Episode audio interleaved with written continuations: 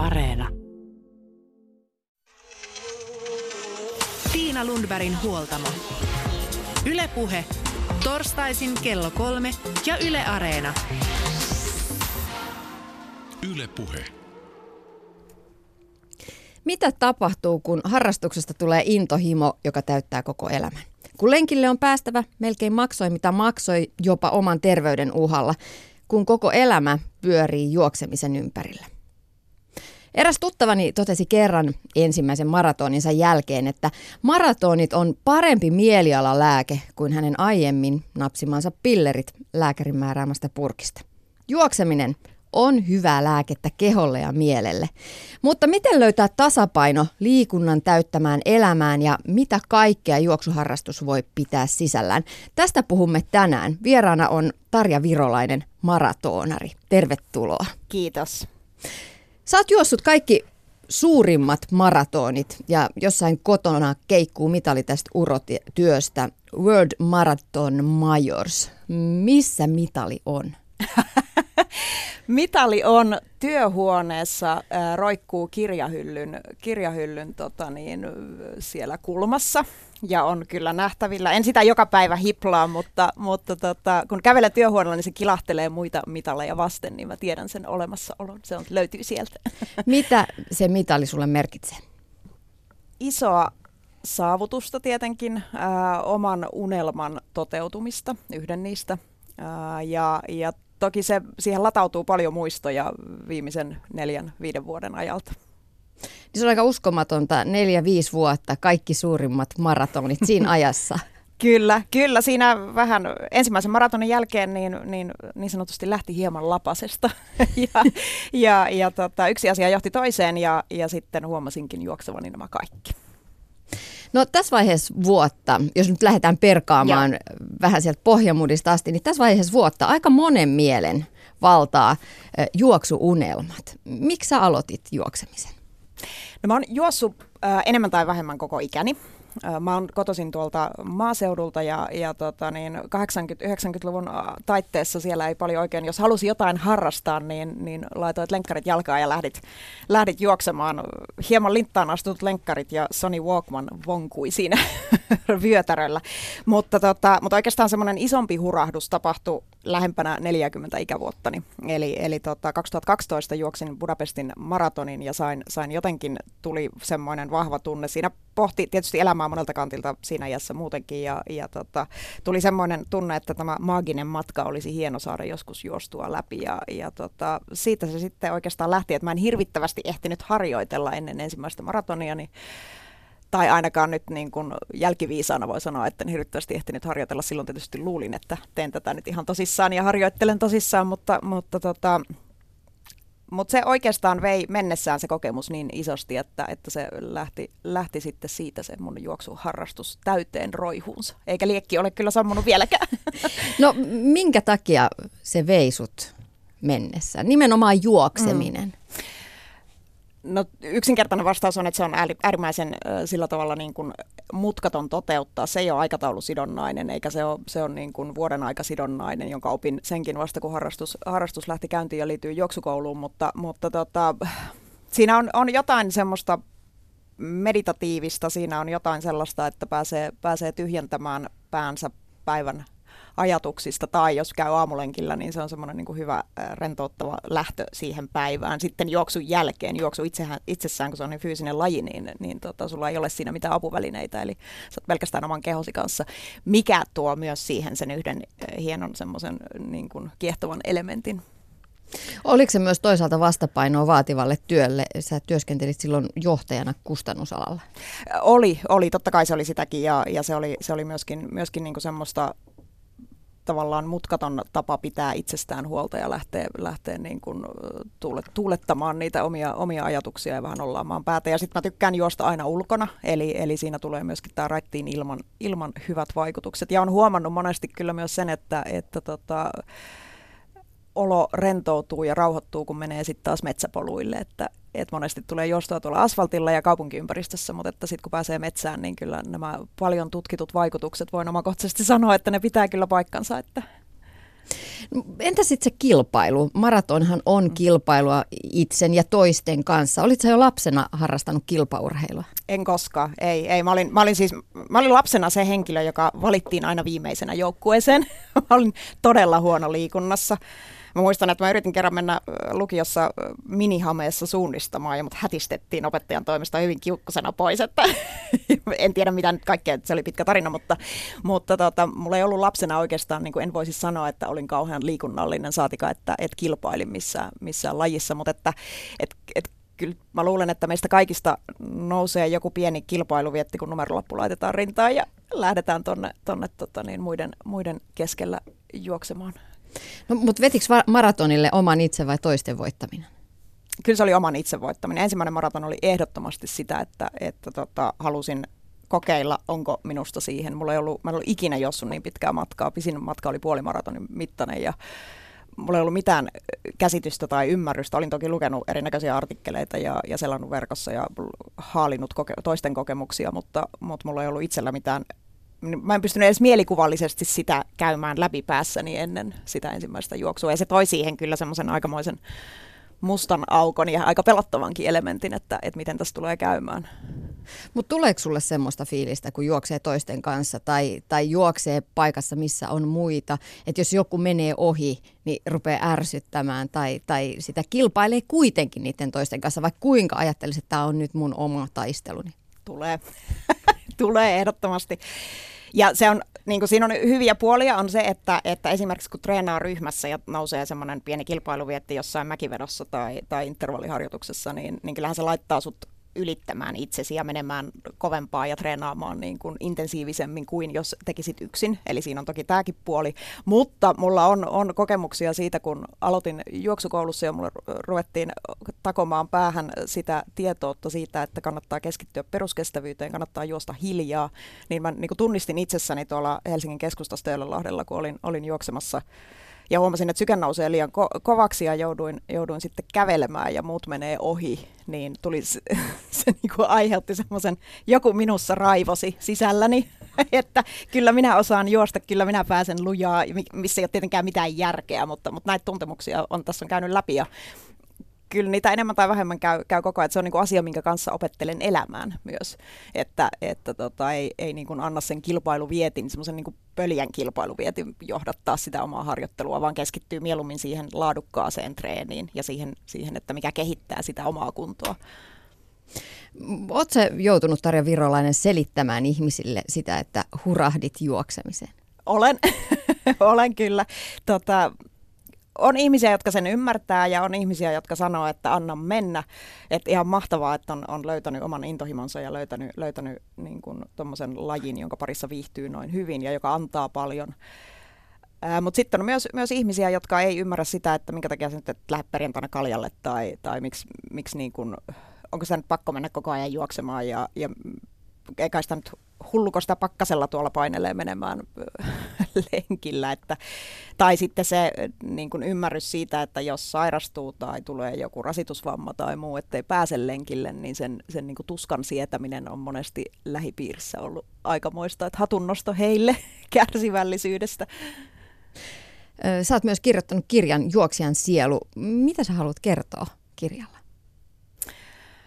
Mä haluan jakaa oman tarinani siitä, siitä miten, miten minusta tuli juoksia, koska mä en, ole mikään, mä en juokse mitään kovia aikoja, mä en ole mikään huippukisaa ja mä oon ihan keskivertojuoksija. Ja, ja tota, mutta että ennen kaikkea mä halusin sen kirjan kautta selvittää selvittää sitä, että mikä juoksemisessa todella on se, mikä on se juoksijan sielu, mikä, mikä siitä lajista tekee niin äh, kiehtovan, että se vie siinä vaiheessa, kun siihen hurahtaa, niin se vie niin täydellisesti mennessään. Ylepuhe. Tiina Lundbergin huoltamo. Tänään huoltamolla puhutaan juoksemisesta ja vieraana on maratonari Tarja Virolainen. Jos sun pitäisi Tarja valita yksi asia, mitä olet juoksemisesta saanut, niin mikä se on? Vaikea kysymys valita vain yhtä, mutta kyllä mä sanoisin, että se on itsensä kannustaminen, mikä on ollut mulle aika vaikeaa aina. Ää, se, että maratonin lähtöviivalta maaliviivalle se on sama matka kaikille ja se on pitkä matka ja, ja siinä käy mieli läpi aikamoista myllerrystä sen matkan aikana. Toki kehokin tietenkin, mutta ennen kaikkea se on, se on mielenhallintalaji ja ää, sä et pääse sieltä loppuun asti, ellet sä opettele kannustamaan itseäsi. Ja, ja tota, se on, se on niinku semmoinen semmoinen, mikä, mikä juoksu. Ehkä jos yksi asia pitäisi valita, siellä on paljon muitakin, mutta että, että jos yksi, yksi asia pitäisi valita, niin se on tuo. Miten se oppi näyttäytyy sitten arjessa, muussa elämässä? No se antaa ehkä itsevarmuutta tehdä valintoja omassa elämässä ja, ja se antaa rohkeutta myöskin, myöskin niin kuin sanoa, sanoa oma näkemyksensä ja oma mielipiteensä rohkeammin kuin aikaisemmin. Tämä voi, niin kuin voi kuulostaa ehkä johdatuksena hullunkuriselta, mutta, mutta se, että että rupeaa uskomaan itsensä, rupeaa uskomaan siihen omaan, omaan saavutukseensa ja siihen, että osaa tai pystyy, niin, niin se niin kuin, siinä on semmoinen positiivinen kierre, jonka se käynnistää. Ja, ja maraton on, on niin kuin suoritteena semmoinen, että se on vain ja ainoastaan omaa ansiota, että, että sieltä tosiaan niin kuin teet sen täysin itse ja, ja pääset sen niin kuin juoksemaan läpi, läpi omin voimin ja, ja itseäsi kannustaen, niin, niin tota, se antaa, se antaa niin kuin yllättävän paljon, mitä ei ehkä noin, noin ulkopuolisena välttämättä heti uskoisi, mutta se antaa kyllä yllättävän paljon sitä, sitä semmoista niin kuin itsevarmuutta ja, ja tosiaan uskoa, uskoa siihen, että asioista selviää, vaikka välillä tuntuisi vähän ehkä hankalalta tai haasteelliselta, niin, niin, niin sä kuitenkin, kuitenkin sitten tiedät, että, että tota, aina sitä jotenkin pärjää ja selviää. No, otetaan vielä toinen. Mitä maraton, toinen asia, mm. mitä maraton juoksu, juoksuharrastus on tuonut? No kyllä se on, on tuonut mulla on oikeastaan kolme asiaa, mitä sä... sä saat sanoa kaikki kolme. Kiitos, kiitos. Eli, eli jos yksi on tämä itsensä kannustaminen, niin toinen on sitten kärsivällisyys, koska kestävyysjuoksu ei ole mikään pikavoittojen laji. Se ei ole sellainen, että nyt mä lähden tästä juoksemaan. Kaikkihan meistä osaa juosta ainakin luulee osaavansa, niin minäkin luulin. Mutta, mutta tota, se, että että sä et saa siitä, se niinku vaatii pitkäjänteisyyttä, se vaatii kärsivällisyyttä, se vaatii niitä, että välillä otetaan, otetaan niinku kehityksessä monta askelta taaksepäin ja sitten taas, taas t- rupeaa juoksu maistumaan paremmalta ja suoritulokset paranee et se on, se on niin kun, kärsivällisyys on yksi semmoinen, että siinä vaan niin täytyy elää sen asian kanssa ja täytyy elää sen oman kunnon kanssa ja, ja tavallaan niin tiedostaa se, että, että nyt ollaan, jos vaikka nyt on ollut pitkään flunssassa ja ollut pitkä tauko treenaamisessa, niin, niin sitten tavallaan niin lähdetään siitä lähtötasolta taas. Ja täh, tässä tullaan, tai siltä tasolta, mikä, mikä, äh, mihin sitten on ehkä, ehkä kunto, kunto siinä heikentynyt. Mutta tota, siinä tullaan sitten myös siihen kolmanteen asiaan, joka juoksu on opettanut, ja se on tämä itsensä kuunteleminen. Eli, eli sitä aika on oppinut, kun on käyttänyt sykemittaria alkuun, niin on oppinut tavallaan tiedostamaan sen, että missä menee nämä omat omat äh, niin sykerajansa ja missä vaiheessa pysytään peruskestävyysalueella sillä hitaalla, hitaalla lenkillä ja kehittävällä lenkillä ja missä vaiheessa taas sitten mennään, mennään kovemmalle, koska se on välillä vähän veteen piirretty viiva se, viiva se raja. että se on niin kouluttanut siihen, mutta sitä kautta kun on enemmän juossut ja enemmän treenannut, niin on oppinut myös kuuntelemaan omaa kehoaan ihan eri tavalla ja tunnistaa, mitä keho nyt kaipaa, minkälaista venytystä, missä kohti kolottaa, niin mistä kohti pitäisi nyt venyttää ja, ja, ja toisaalta myöskin se, että joskus, mikä on, se vaatii aika paljon rohkeutta jättää välillä myös treeni välistä. että tavallaan niin kuin kuuntelee itseään, että nyt on työelämässä tai muualla niin paljon stressiä ja kiirettä ja nukkunut huonosti, niin nyt tästä treenistä ei ole minulle mitään hyötyä. Se ennemmin kannattaa niin kuin lähteä mennä ajoissa nukkumaan ja rentoutua ja, ja se tavallaan on sulle kehittävämpää kuin se, että, että menisi suorittamaan sitä, sitä juoksua. Ja nää, näitä kaikkia asioita mä olen mä olen niin kuin mielessäni pyöritellyt ja huomannut, että se on. Ja mä oikeastaan tuon kirjan kirjoittamisen kautta, kun sitä asiaa puntaroi ja kävi läpi, niin opin, opin, huomasin oppineeni näitä asioita. Mm, Tarja Virolainen, onko juoksuharrastus sit vienyt jotain pois? On se vienyt mun säästöt, kun mä oon juossut pitkin ma- maita ja mantuja tuolla ympäri maailman juoksemassa, niin sanotaan, että en voi sanoa kylpemäni rahassa. Mutta tota, kyllä mä kokisin, että se on, olen enemmän saamapuolella siitä huolimatta ton juoksuharrastukseni kanssa, että, että tota, se on ehkä, ehkä niin kuin, sitä on tarkempi, miten vapaa-aikansa käyttää, koska kyllähän toi on kestävyysjuoksuharrastus, jos no mäkin juoksen semmoisen ehkä noin 50-60 kilsaa viikossa, niin kyllähän se vie aikaa. tiedän, että, että tota, se on vielä niin kuin aika vähäistä verrattuna moneen, moneen, moneen muuhun kestävyysjuoksijaan, mutta, mutta tota, se silti se, se niin kuin on melkoinen aikasyöppö ja, ja senkin ajan voisi käyttää johonkin muuhun, mutta toisaalta taas niin sen sijaan, että katsoisin kissavideoita verkossa, niin on, on juoksemassa, niin kyllä mä koen, että mä silti saan siitä juoksusta enemmän. Tuossa aiemmin jo sanoit, että jossain vaiheessa juokseminen lähti vähän lapaseesta. Mitä silloin tapahtui? No silloin tapahtui juuri, juuri se suuri hurahdus, eli, eli kun mä pääsin ensimmäisen maratonini Budapestissa maaliviivan yli, niin, niin se jotenkin oli niin tajunnan räjäyttävä kokemus, että, että sitä halusi vain saada koko ajan lisää ja lisää ja lisää. Ja, ja tota, halusi niin saada sitä, halusi treenata, halusi kehittyä, huomasi, että että sitä kehittyy myös, koska alkuvaiheessa, kun noudatti valmentajan ohjeita, niin, niin sitä rupesi, kun peruskunta kasvoi, niin sitä rupesi myös se juoksu tuntumaan kerta kerralta miellyttävämmältä ja, ja rupesi ajat paranemaan myös kun kisas, niin, niin se jotenkin oli itseään ruokkiva kierre vahvasti, mutta että ehkä se, siinä ei varmaan mitään yhtä yksittäistä asiaa tapahtunut silloin, mutta, mutta se oli ehkä semmoinen niin kuin aikuisiällä löydetty vanha teini-iän harrastus uudestaan, joka, joka roihahti niin kuin todenteolla liekkeihin ja oli enemmän ehkä ehkä sitten myöskin ajatusta ja, ja pohdintaa siinä mukana. Oli mahdollisuus liittyä juoksukouluun ja, ja tota, sitä kautta sai niin kuin uusia, uusia ystäviä ja, ja sai, sai niin kuin tutustuttua, oppi siitä juoksusta koko ajan lisää. Mikä juoksemisessa on sitten ollut sellaista, että sä oot aina palannut lenkille, vaikka välillä tosiaan on ollut loukkaantumisia, välillä oot maratonia todella, että en ikinä enää juokse. on ollut epäonnistumisia. Aina ei ollut niin kiva. Sitä on juoksusta tullut semmoinen aika, aika tärkeä osa omaa identiteettiä. Mä luulen, että se on siellä yksi semmoinen motivoiva tekijä. Toki sekin, että, että aina kun laittaa kisan kalenteriin, niin, niin se on niin yksi semmoinen ihan konkreettinen, konkreettinen motivoiva tekijä. Mutta kyllä mä esimerkiksi mietin, eilen, eilen oli vähän pidempi päivä töissä ja, ja tota, alkoin. No onneksi nyt kun elämme kevättä, niin tuolla on illat, illat jo valoisia, mutta mutta kyllä siinä kävi, kun meni, meni kotiin, niin siinä kävi semmoisen pienen Jaakobin painin omassa päässään, että, että lähdenkö vai enkö lähde vai kellahdanko, kellahdanko tuohon syömään, syömään ja lukemaan kirjaa tai katsoa telkkaria, mutta, mutta joku sieltä sisältä niin kun tuli, mä huomasin vain, samalla kun mä kävin tätä Jaakobin painia päässä, niin, mä, niin mä huomasin, huomasin pukevani juoksukamat päälle ja lähteväni ulos. Ja sitten kun ovi sulkeutuu takana, niin sitten se tavallaan on menoa jo sen jälkeen. että se, siitä tulee vaan niin hyvä olo siitä juoksusta ja, ja se antaa, antaa niin kuin, luo, heräävä keväinen luonto ja, ja tota, valoisa ilta ja raitis ilma, niin, niin kyllä, kyllä se aina antaa enemmän. Ja ikinä ei ole kaduttanut, kun on lenkille lähtenyt. Et se on myös semmoinen, millä, mitä välillä itseään tsemppaa, kun, kun pohtii sitä, että kannattaako mennä juoksemaan vai ei, niin, niin kertaakaan ei ole kaduttanut kyllä lenkin jälkeen. Mikä on ollut suurin aha-elämys, minkä juoksu on tuonut? Se on varmastikin semmoinen, että siitä on tullut elämäntapa ja se, siitä tulee valtavan levollinen olo, kun, kun ymmärtää sen, että ei kyse ole nyt tästä yhdestä lenkistä tänään tai kyse ei ole siitä hyvin tai huonosti menneestä maratonista viime kuussa, vaan, vaan kyse on siitä, että, että mä pystyn juoksemaan vielä viiden tai kymmenen tai, tai viidenkymmenen vuoden päästä. Niin, niin jotenkin se, se, että se on osa osa sitä omaa arkea ja omaa elämää, niin, niin se on semmoinen niin kuin, sitten tulee kauhean levollinen olo. Mä en tiedä, onko se aha-elämys kirjaimellisesti, mutta, mutta se on, se on niinku semmoinen, semmoinen, että ei tarvi hötkyillä.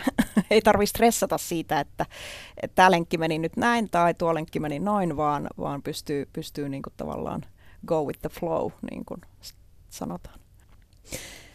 Juokseminen, se on tutkitustikin erittäin hyvää liikuntaa aivoille. Urheilulääkäri Pippa Laukka kirjoitti somessa tässä viime viikolla, että aivoliikunta on uusi musta. Seuraavaksi huoltamolla tutkijatohtori Sanna Lensu Jyväskylän yliopiston liikuntatieteellisestä tiedekunnasta ottaa kantaa muutamaan väitteeseen liikunnasta ja hyvinvoinnista.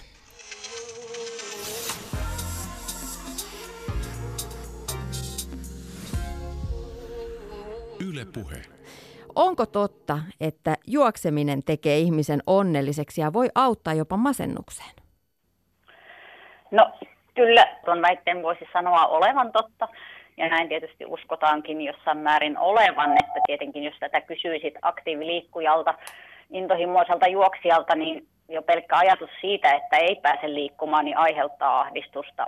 Mutta jos nyt mennään niin kuin tähän ihan liikuntatutkimukseen, niin heti nyt täytyy tässä kärkeen sellainen asia todeta, että, että varsinaisesti niin kuin yhdestäkään lajista ei suoranaisesti ole olemassa kauheasti tutkimusta yhteydestä esimerkiksi nyt juoksemisen vaikutuksesta aivoihin ja masennukseen niin, että olisi tarkkoja esimerkiksi tietoja siitä, että mitä joku tietty annos tai mitä intensiteetti sitten tarkalleen vaikuttaa sinne, että tässä yhteydessä ehkä pikemminkin puhuisin liikunnan yleensä vaikutuksista ja ehkä nyt sitten niin kuin aerobisen liikunnan vaikutuksista, että tällaisia tutkimuksia on kyllä tehty.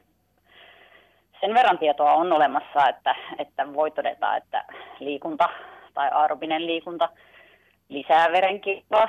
Se lisää sitä sekä aivoissa että tietysti koko kehossa ylipäänsä ja, ja sillä on suotuisia vaikutuksia aineenvaihduntaan, sokeriaineenvaihduntaan ja, ja tietysti ravinnon imeytymiseen. Ja kun lihakset aktivoituu, niin tämä kaikki prosessi tehostuu, jolloin aivot toimii paremmin.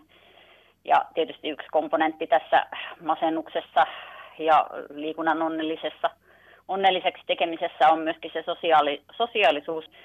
Tietysti juokseminen on tyypillisesti sellaista, jota harrastetaan yksin, että se on sitten taas aikaa niille omille ajatuksille. Ja, mutta sitten tietenkin kunto kasvaa, lihaskunto kasvaa ja aerobinen kunto kasvaa. Ja sillä voi olla myöskin ulkonäöllisiä vaikutuksia, mitkä sitten lisää mielihyvää ja mutta sitten jos mennään ihan, ihan sinne lihakseen, niin toki paitsi, että se on yksi tärkeä tukiranka, eli tämmöisenä ryhtiä tukevana asiana ja metabolisen tehtävänsä lisäksi noin niin kuin ihan sokeriaineen vaihdunnassa, niin, niin se on myöskin muuten semmoinen aktiivinen kudos, joka usein kyllä valitettavasti unohdetaan, mutta että se lihas tuottaa monia erilaisia proteiineja, puhutaan myökiineistä tutkimuksen termein, mutta nämä tämmöiset erilaiset säätelyproteiinit, niillä on merkitystä esimerkiksi kasvutekijöinä ja, ja ne säätelevät tulehdusta myöskin. Että viime aikoina on nyt esimerkiksi sellaista kokeellista tietoa saatu, että yksi yhteys liikunnan ja masennuksen välillä olisi tämmöinen tryptofaanin aineenvaihdunta, eli tryptofaani on yksi aminohappo, jota saadaan ravinnosta ja, ja kun se hajoaa, niin syntyy tämmöisiä kyne, kynureniiniyhdisteitä, jotka sitten pääsee tuolta elimistöstä itsestään aivoihin ja kun niitä sillä aivoissa on, niin ne on yhdistetty sitten masennukseen. Ja nyt on sitten osoitettu, että liikunta lisääkin sitten tuolta lihaksista peräisin olevaa entsyymiä, joka hajottaa näitä kynureniinejä ja silloin niitä, nämä aineenvaihduntatuotteet ei taas pääse sinne aivoihin ja toisaalta sitten itse näitä kynureniinejä on vähemmän pääsemässä sinne aivoihin ja sieltä kautta sitten niin sitä masennusta olisi, tai masennusta aiheuttavaa proteiinia olisi siellä aivoissa vähemmän.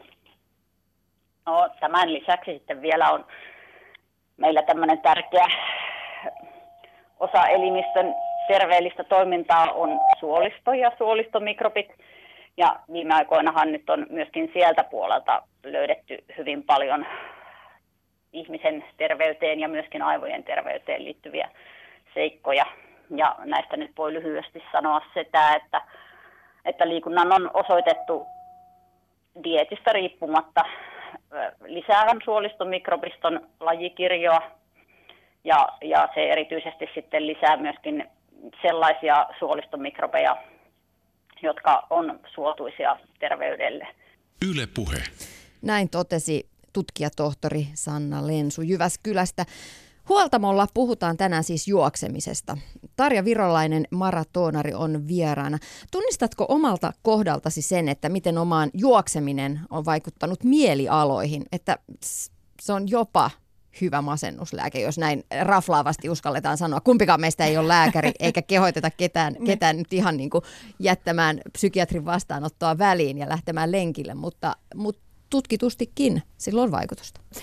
Liikkeellä on ihan valtava vaikutus siihen, siihen mielialaan, että, että jos olisi ollut paha päivä tai, tai olisi ollut niin kuin semmoinen stressaava hetki, niin, niin se, että, että laittaa kehonsa fyysisesti liikkeelle, niin siitä tulee, se vaan laittaa, laittaa tuolla, kun veri rupeaa kohisemaan pit, paremmin tuolla kehossa, niin, niin kyllä se, kyllä se niin kuin laittaa, tavallaan tuottaa semmoisia hyvän olon tuntemuksia ja endorfiinit, endorfiinien määrä kasvaa.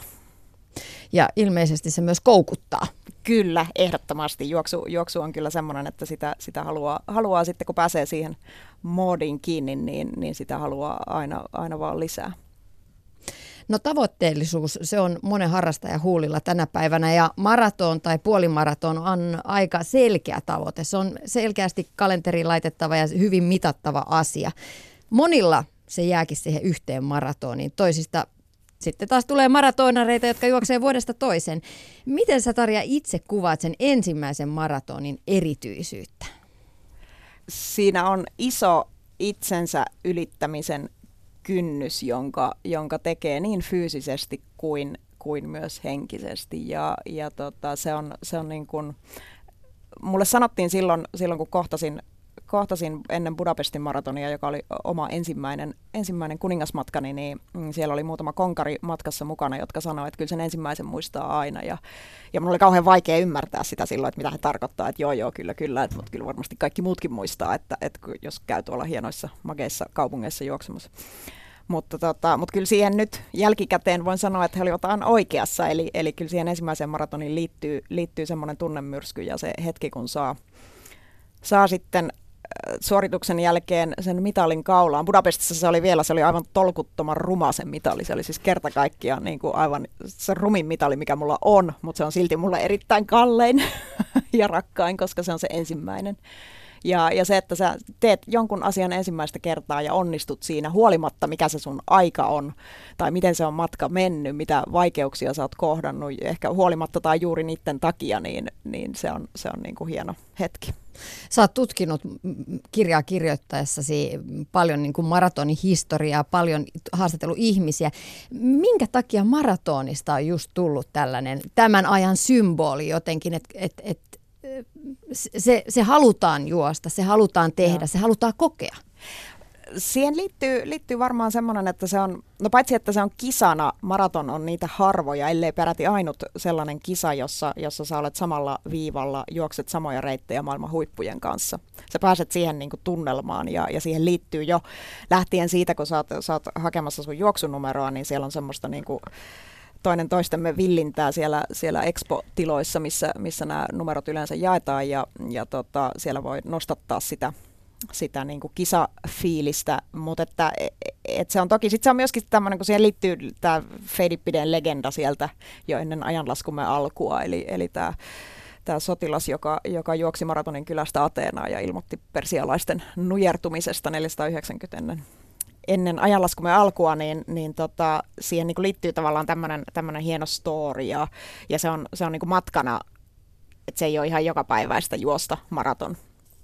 Mutta että toki tässä ajassa tuntuu, että sitten taas mikään ei riitä, eli kyllähän on tullut paljon niin kuin ultrajuoksu nostaa päätään kovasti ja, ja triatlon tuntuu nostavan suosiotaan, missä mennään vielä niin kuin aina vaan rääkätään sitä kehoa ja viedään pidemmälle. Ja, ja onhan siinä se on, kun se on fyysinen laji, niin siihen liittyy, moni tekee, tekee aivotyötä toimistossa ja istuu tietokoneen äärellä ja, ja niin kuin tavallaan se ei ole kauhean konkreettisia ehkä ne saavutukset tai onnistumiset, niin tuota kautta sä pystyt myös vähän mittaamaan, niin sä konkreettisesti saat jotain aikaan. Ja siinä on myös sitten, ehkä yksi näkökulma on semmoinen tietynlainen hallinnan tunne, kun treenaa, treenaa maratonille, niin sulla on se oma, oma keho siinä ja sä olet vastuussa siitä ja sä saat sitä niin kuin juoksulenkkien myötä, niin se, se kehittyy ja, ja paranee ja ajat paranee maratoneilla, niin kun kuitenkin tämä nykymaailma on niin kauhean hallitsematonta ja tässä on, täällä on niin kuin isoja kysymyksiä ilmassa koko ajan, mihin, mihin oikein yksilönä on aika vaikea ottaa, ottaa niin kuin niistä otetta tai mitä näille voisi tehdä, että ne rupeaa helposti ahdistamaan, niin, niin se, että, että oman kehon kanssa toimiminen, se on ainakin semmoinen, mitä sä pystyt hallitsemaan ja mistä sä pystyt määräämään, että miten tämä nyt menee ja mitä minä tälle teen. No mennään vielä sinne sun ensimmäiselle maratonille Budapestiin. Tuliko sen juoksun jälkeen sellainen maraton blues, joka on tuttu monille harrastajille? Alakulo, nyt se on tehty. Nyt se suuri tavoite, se unelma, joka on siellä siintänyt, nyt se on ohi. Ensimmäisen jälkeen mulla ei tullut sitä, että silloin, silloin mä vaan hymyilin niin kuin päivästä toiseen ja, ja tota, olin, olin aivan, aivan euforisessa olotilassa, mutta että sitten muiden jälkeen sitä, sitä kyllä olen huomannut, että, että se tulee, että se on niin kuin yksi iso etappi saavutettu ja, ja tulee, johon on treenannut, johon on valmistautunut ja johon on käyttänyt aikaa ja, ja tota, tehnyt kaikkensa ja sitten kun sen saa, saa juostua, niin, niin tulee semmoinen hetkellinen hetkellinen niin kuin henkinen väsymys.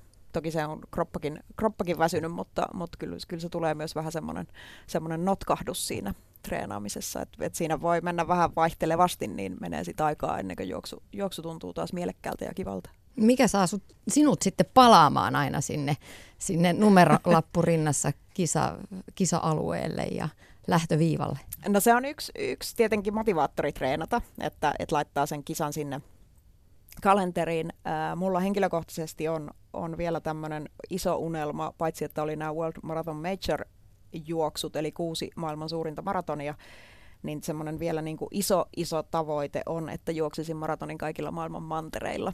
Ja, ja tota, mielellään vielä niin, että kun täytän 50 vuotta, niin, niin se olisi sinä vuonna sitten plakkarissa tämä homma. Ja, ja tota, se, se on tietenkin yksi moti, motivaattori, mutta että se maratonjuoksu on kivaa, siihen liittyy niin paljon ja, ja se, että, että sitä aina lähtee toiveikkaana liikkeelle, että juoksisiko oman ennätyksen tai saisiko niskalenkin tästä matkasta ja ymmärtäisi itsestään taas piirun verran enemmän, niin, niin se on niin tämmöisiä kaikkia, kaikkia kiehtovia tekijöitä, jotka houkuttelee sitten ilmoittautumaan seuraavaan kisaan.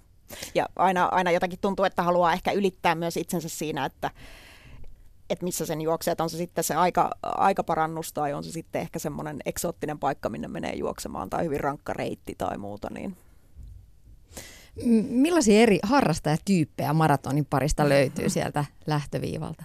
No meitähän löytyy moneen junaan. Siellä on toki, toki yksi harrastajatyyppi, johon tutustuin, tutustuin Lontoossa 2015, on keräilijät, maraton keräilijät. Eli, eli he on, on niin kuin tyypillisesti sellaisia vähän vanhempia eläkkeellä olevia, olevia herroja ja rouvia, jo, joilla on, on niin kuin tavallaan siitä maratonjuoksusta on tullut niin iso intohimo, että saattavat juosta monta maratonia viikossa. Ja tavoitteena on, on saada niin kuin satoja, jopa tuhansia Suomen ennätys, ja taitaa olla maailman, maailmankin kärkilukuja Kalevi Saukkosella, joka on juossut yli 2000 maratonia elämänsä aikana. Eli siinä ei ole enää ehkä kyse, siinä maraton itsessään on jo elämäntapa, ajoilla tai, tai sillä, että juokseeko sen koko matkan tai muuta, niin ei, ne on ehkä sitten toissijaisia juttuja, mutta, mutta tota, se itse niin kuin maratonin kerääminen on se juttu. No onko yksi, yksi sellainen piirre se, tai yksi, yksi ähm, erottava tekijä se, tai e, semmoinen tavoite se, että juoksee koko matkan, että ei saattaa mm. yhtään kävelyaskel. No se on, se on, yksi, se on yksi tavoite kanssa kyllä, kyllä että, että tota, niin, pääsee sen niin kuin selvittää alusta loppuun juoksemalla. Ja sitten tulee tietenkin näitä, näitä niin kuin eri, erilaisista juoksijatyypeistä, niin, niin sitten on tietenkin tämmöiset niin kuin alta kolmen tunnin juoksijat tai, tai siinä niin kuin kolmen tunnin tietämillä olevat ja nyt puhutaan harrastajista siis, niin, niin tota, heillehän se sitten on, on niin kuin ihan totista touhua.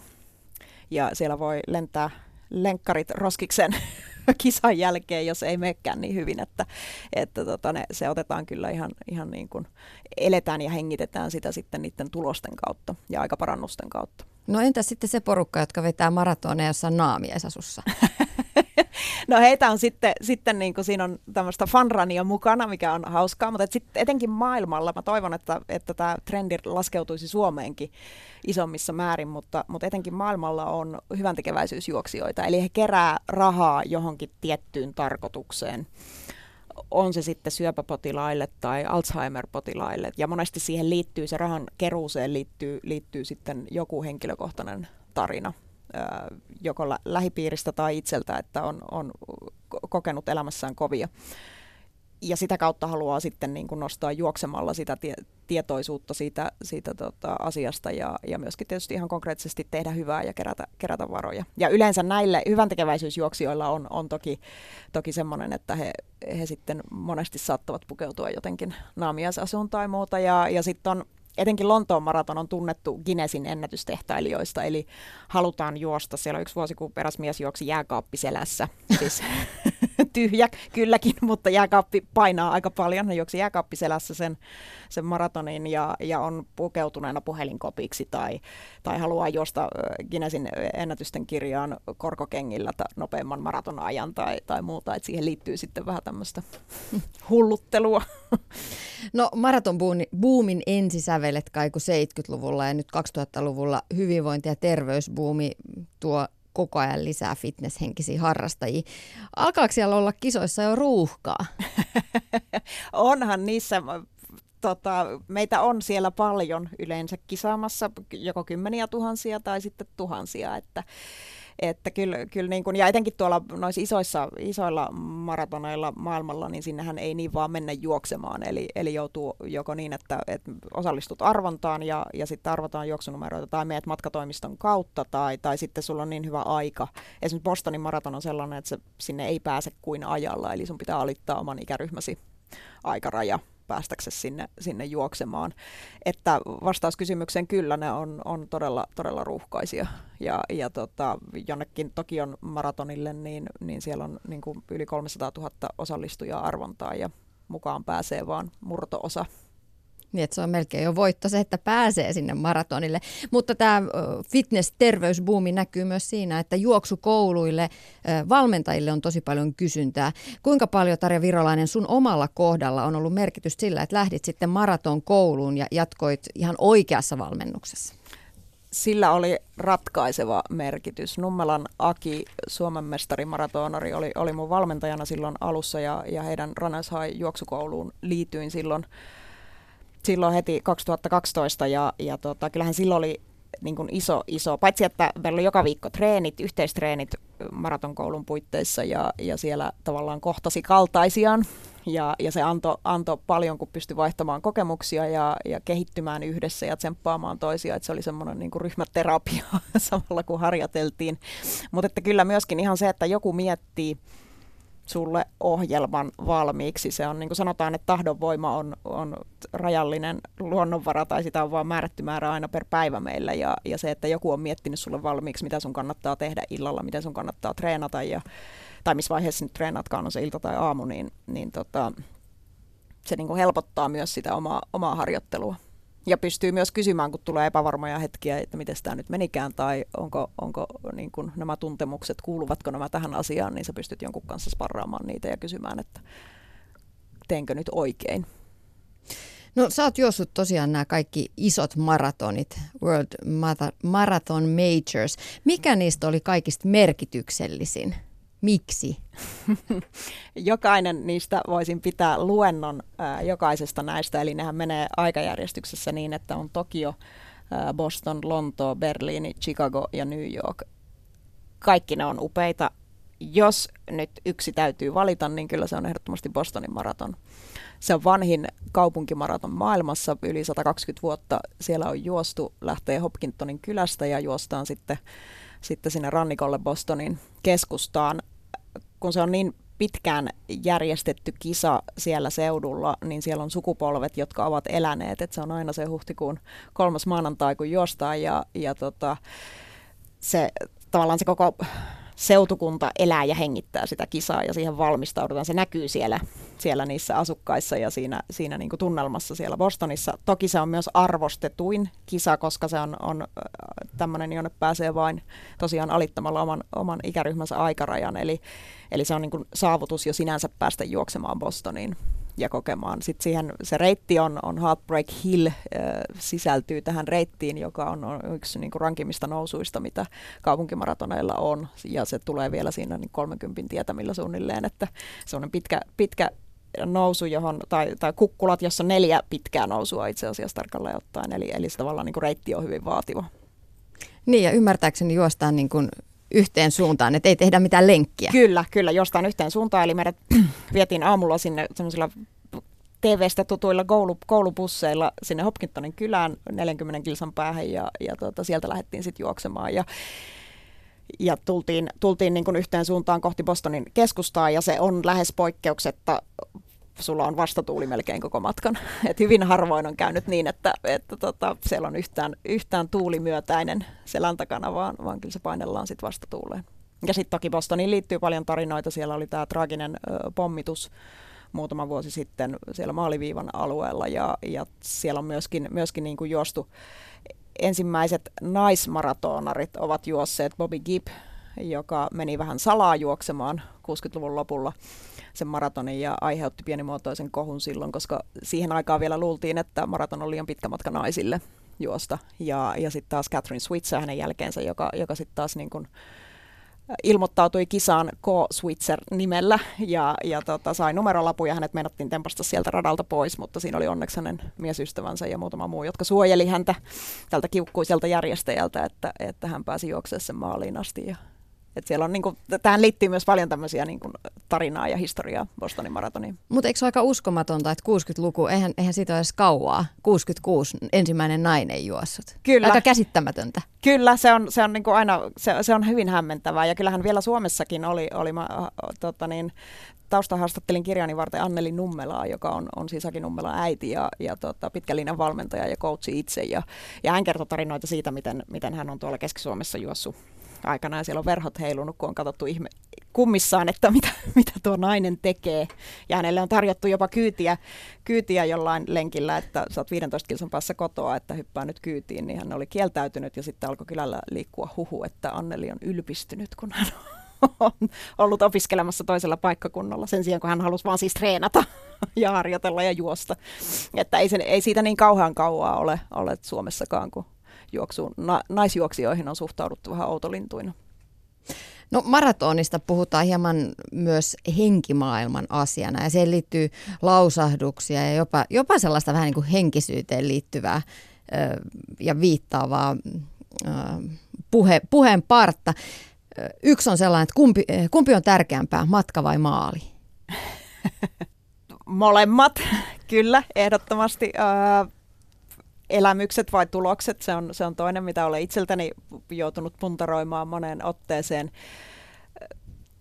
Kyllä mä sanoisin, että ne molemmat, niitä ei voi, voi niin kuin arvottaa, että toinen olisi toista tärkeämpää, mutta, mutta sanotaan, että sitten kun tulee kokemusta enemmän ja sitten kun tulee, tulee niin kuin hyväksyy sitä omaa tasoaan ehkä enemmän. Että kars, juoksuhan on sellainen ja kestävyysjuoksu on sellainen, joka, joka vähän karsii myös niitä turhia luuloja ja illuusioita itsestään.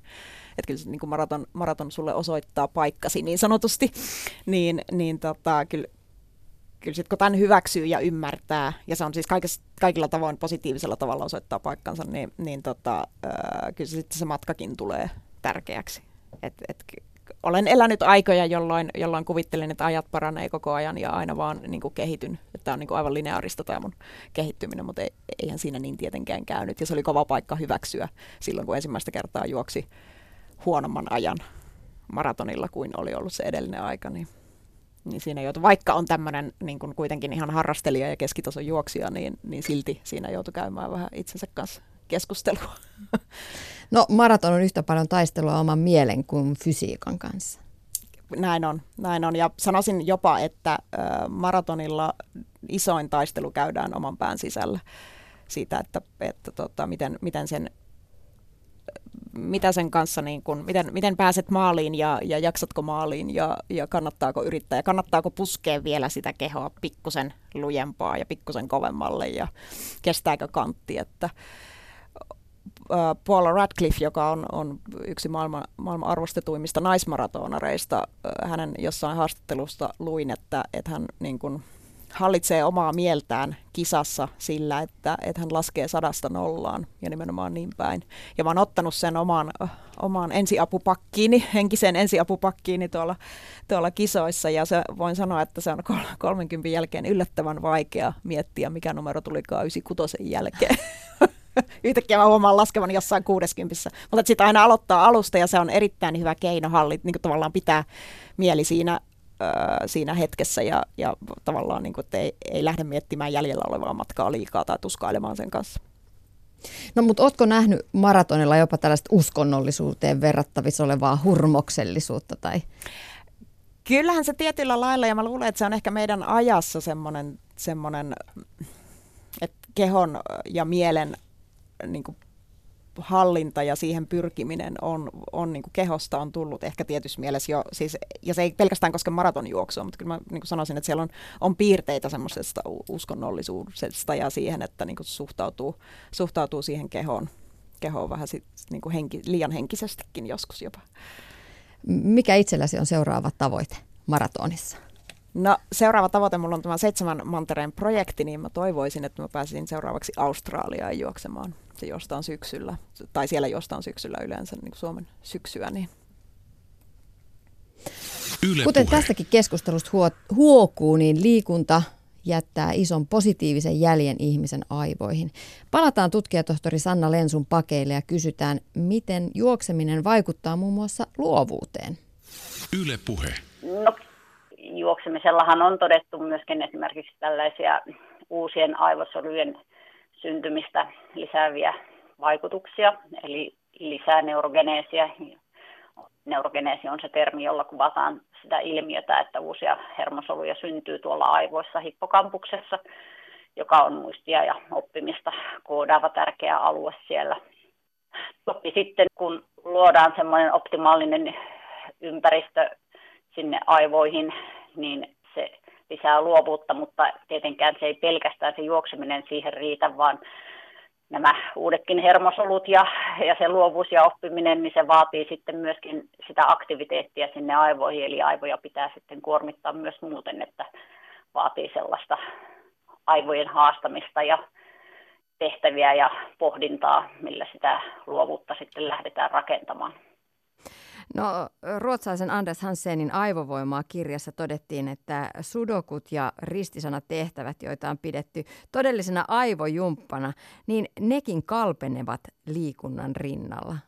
No varmaan niitä fysiologisia vasteita, mitä liikunnasta saa, eli liikuntahan sitten tietenkin kuormittaa koko elimistöä, ja sä lähdet juostessa tonne ulos, missä tulee erilaisia ympäristön ärsykkeitä ja sinun pitää seurata ja tarkkailla ympäristöä ja samalla lihakset aktivoituvat, sydän- ja verenkierto, elimistö aktivoituu ja elimistössä solut aktivoituvat monella, monessa eri kudoksessa, että näin se varmasti on, että liikunta on tehokasta, mutta kuten sanottu, niin, niin se liikunta ei yksin riitä, että siihen tarvitaan sitten myöskin sitä aivojen haastamista ja tietenkin lisänä sitten tarvitaan myöskin aivoille lepoa, unta sekä hyvää monipuolista ravintoa, että, että niitä ei pidä tietenkään unohtaa tästä kokonaisuudesta.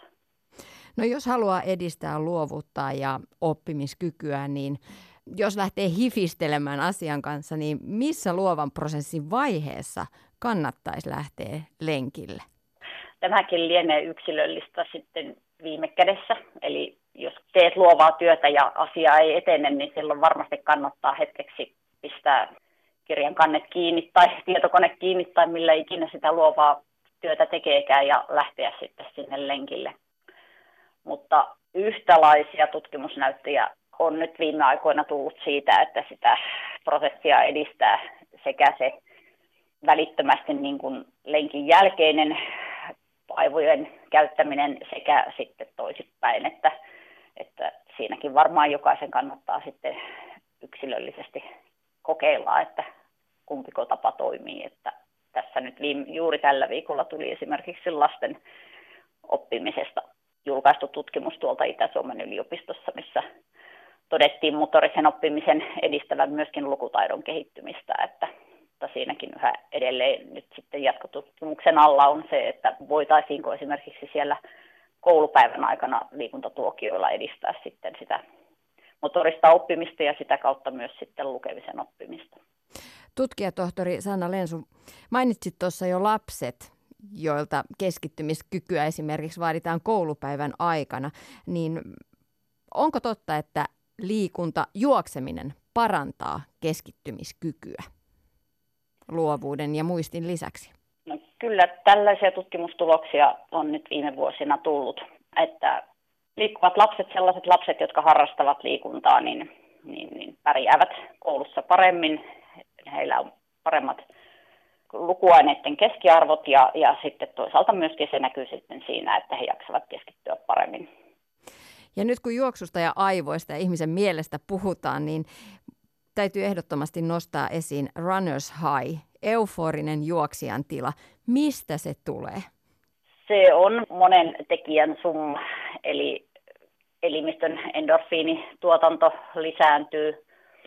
Siellä aktivoituvat nämä stressivasteet, jotka aikaan saa sitten sen tietyn fysiologisen ympäristön, mistä sitten ihminen rupeaa saamaan sitä mielihyvää.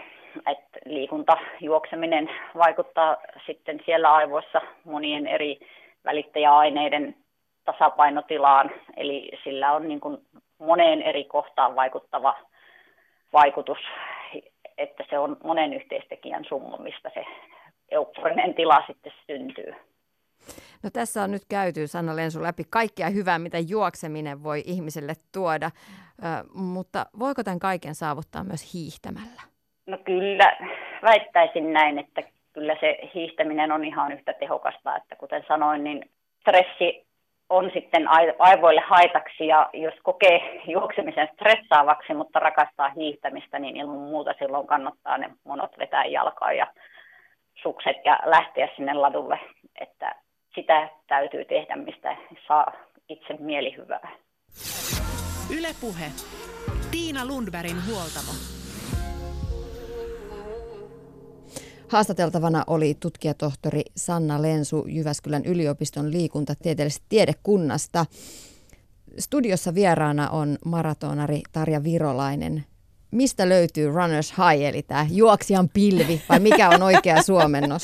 juoksijan taivas tai, niin. tai tota niin, juoksijan flow tai mitä, mikä se ikään, ikinä onkaan se ihana tunne. Se löytyy, sanotaanko, semmoisen 32 minuutin kohdalta, kun menee pitkälle lenkille, niin no ei.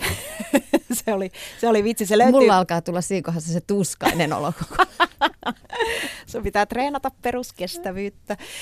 Tuota niin, se löytyy, sitä, sehän ei tule tilauksesta Runners High, vaan, vaan kyllä se on silloin, kun sulla on, on jotenkin keho ja mieli ja ajatukset kohtaavat oikealla tavalla, oikeassa kulmassa, niin, niin se, että, ja yleensä siinä on kyllä, että sulla on jo kroppa lämmin ja sä olet, sä olet juossut jo jonkun aikaa, ja, ja sitten tulee semmoinen, se on hieno, hieno tila niin, niin harvoina kertoina, kun sinne on päässyt, että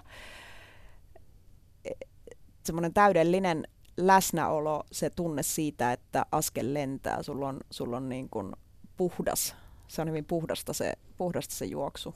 Ja sitä vain on siinä hetkessä hyvin vahvasti. Ja se on, se on hieno, hieno hetki. Semmoinen niin kuin saareke siellä keskellä, keskellä niin juoksusuoritusta ja keskellä treeniä. Puhutaan lopuksi vielä ihan konkreettisesta juoksuharjoittelusta. Mennään kohti maratonia. Sä kävit juoksuleirillä Keniassa. Mitä sieltä sait mukaan? Oi vaikka mitä. Sieltä mä sain mielen rauhaa mukaan. Niin mulla oli, oli, kun mä juoksin nämä World Marathon Majorit lyhyen, aika kohtuullisen lyhyen ajan sisään, eli muutamassa vuodessa, niin, niin se alkoi mennä jossain kohti henkisesti suorittamiseksi se mun treenaaminen. Ja se ei enää, niin kuin mä huomasin kadottaneeni juoksun ilon ja huomasin kadottaneeni vähän myös sitä, että minkä takia mä nyt oikeastaan juoksenkaan. Etenkin sen jälkeen, kun, kun tämän ison mitalin oli, oli saanut kouraansa, eli ne kaikki, kaikki kuusi isoa maratonia oli juostu. Keniassa, kun juoksu on heille luontaisin mahdollisin etenemismuoto ja, ja se on, se on niin kuin osa sitä kenialaista kulttuuria. Mä olin Itenissä, joka on siellä Länsi-Keniassa kahden ja puolen kilsan korkeudessa oleva pieni kylä, joka on tavallaan sitä pidetään maailman huippujuoksijoiden kehtona, eli, eli siellä on kyllä, kyllä niin kuin, paitsi olosuhteet kohdallaan, mutta että, että siellä, siellä niin kuin kenialaisille se juoksu on ainut keino päästä saada rahaa jopa, päästä menestykseen, elättää perheensä ja, ja kyläyhteisönsä ja, ja niin kuin lähipiirinsä, niin, niin se suhtautuminen juoksuun oli, oli niin kuin siitä huolimatta, vaikka se on heille niin tärkeä, tärkeä elinkeino, niin, niin se oli siitä huolimatta heille kovin puhdasta ja se oli niin kuin hyvin luontaista. Siihen ei liittynyt mitään kommervenkkejä, siihen ei liittynyt semmoista länsimaista suorittamista ja sitä, että, että kytätään nyt sykkeitä orjallisesti tai nyt treenataan, koska tämä lukee ohjelmassa, niin tämähän pitää nyt suorittaa sitten tämä harjoitus riippumatta siitä, mitä keho sanoo. Ja, ja tota, myöskin se, että se on hauskaa, se on kivaa. Kun katsotaan täälläkin lapsia, niin, niin nehän tykkää juosta aina. Heti kun he oppii kävelemään, niin he lähtee juoksemaan hyvin nopeasti. Ja se kyllä se niin kuin meilläkin länsimaisilla ihmisillä on, on se juoksu juoksu siellä genetiikassa, mutta jotain siinä tapahtuu sitten, että, että siitä, siitä tulee niin kuin tarkoin säädeltyä harrastusta, jos näin voisi sanoa niin kuin oman aikataulunsa puitteissa tarkoin säädeltyä harrastusta, että, että semmoinen tietty niin kuin nautinnollisuus ja rentous sen, sen niin kuin asian kanssa ja suhtautumisessa juoksuun, niin kyllä ne oli niin kuin niitä päällimmäisiä asioita, mitä Keniasta jäi mieleen. No, jos hieman oijotaan mutkia, niin mitkä on sun mielestä kulmakivet harjoittelussa, jos lähtee kohti maratonia. Tavoitteena maraton. Kyllä kulmakivi on peruskestävyys. Ja, ja kulmakivi on, on se, että, että lähtee niin kuin alkuun vaikka sillä, että kävelee ja juoksee, sitten ottaa pieniä pyrähdyksiä siihen, ja, ja, mutta että, että lähtee maltilla liikkeelle. Se on, se on niin kuin yksi, yksi tärkeimmistä asioista. Ja, sitten olen jostain oppinut, että paras treeniohjelma on sellainen, jota pystyy noudattamaan. Eli se, että että sä saat itsesi liikkeelle. Netti on täynnä erinäköisiä, niin kuin näin treenaat kahdessa viikossa maratonille tai muuta, mutta no ei nyt ehkä ihan kahdessa viikossa, mutta kyllä se vähän pidemmän ajan vaatii, mutta kuitenkin siinä ei, siihen ei ole niin sen hyväksyminen, että tähän ei ole mitään ihmepilleriä olemassa, vaan se on ihan raakaa työtä ja se on, se on lenkkeilyä ja, ja se on, se on niin kuin sitä kehon kouluttamista siihen pitkään matkaan. Ja sitten kyllä kolmas kulmakivi on se, että, että kannattaa kokeilla kannattaa, kannattaa niin kuin lähteä, lähteä rohkeasti kokeilemaan ja testaa vaikka jollain puolikkaalla. Suome, Suomessakin on pilvin pimein erinäköisiä juoksutapahtumia, niin testaa vähän sitä, että mitä se kisaaminen on ja onko se oma juttu edes. Ja jos se tuntuu hyvältä, niin sitten vähän kerrassaan kasvattaa annosta ja pidentää matkaa ja päätyy sinne, sinne maratonille. Mut että, ja kyllä mä suosittelen, äh, suosittelen, on paljon hyviä valmentajia ja juoksukouluja Suomessa, niin, niin kannattaa niin kuin kokeilla myös sen kautta, että saa ikään kuin semmoisen ryhdin siihen tekemiseen ja, ja asiantuntijoiden neuvoja ja tukea siihen omaan harjoitteluun. No milloin uskaltaa lähteä sinne lähtöviivalle numerolappu rinnassa? Ihan kuule koska vain. Se on, se on, voin, voin luvata, että se tavalla tai toisella se kouluttaa ja, ja parhaimmillaan myös palkitsee. Mutta toki niin kun se on ehkä piirun verran miellyttävämpää, jos on treenannut vähän alkuun. Et, mutta että nyt vielä e, tota, eletään pääsiäisen tietämillä, niin, niin kyllä tässä vielä ehtii hyvin tuonne elokuun kisoihin treenata, että koko kesäaika, koko Suomen lämmin kesä, ja Suomihan on siinä mielessä mahtava maa, meidän keliolosuhteet on täydellisiä juoksemiseen, että täällä ei ole kyllä ainakaan pelkoa siitä, että olisi liian kuuma treenata, tai jos on, niin ne on poikkeustapauksia, että kyllä yleensä meillä on aika optimit olosuhteet siihen harjoitteluun, että vähän päälle 10 astetta heinäkuussa, niin se on, se on hyvä keli treenata. Tarja Virolainen, kiitos vierailusta huoltamolla, kiitos inspiraatiosta ja tsemppiä maratoneille. Kiitos paljon. Ylepuhe. Tiina Lundbergin huoltamo.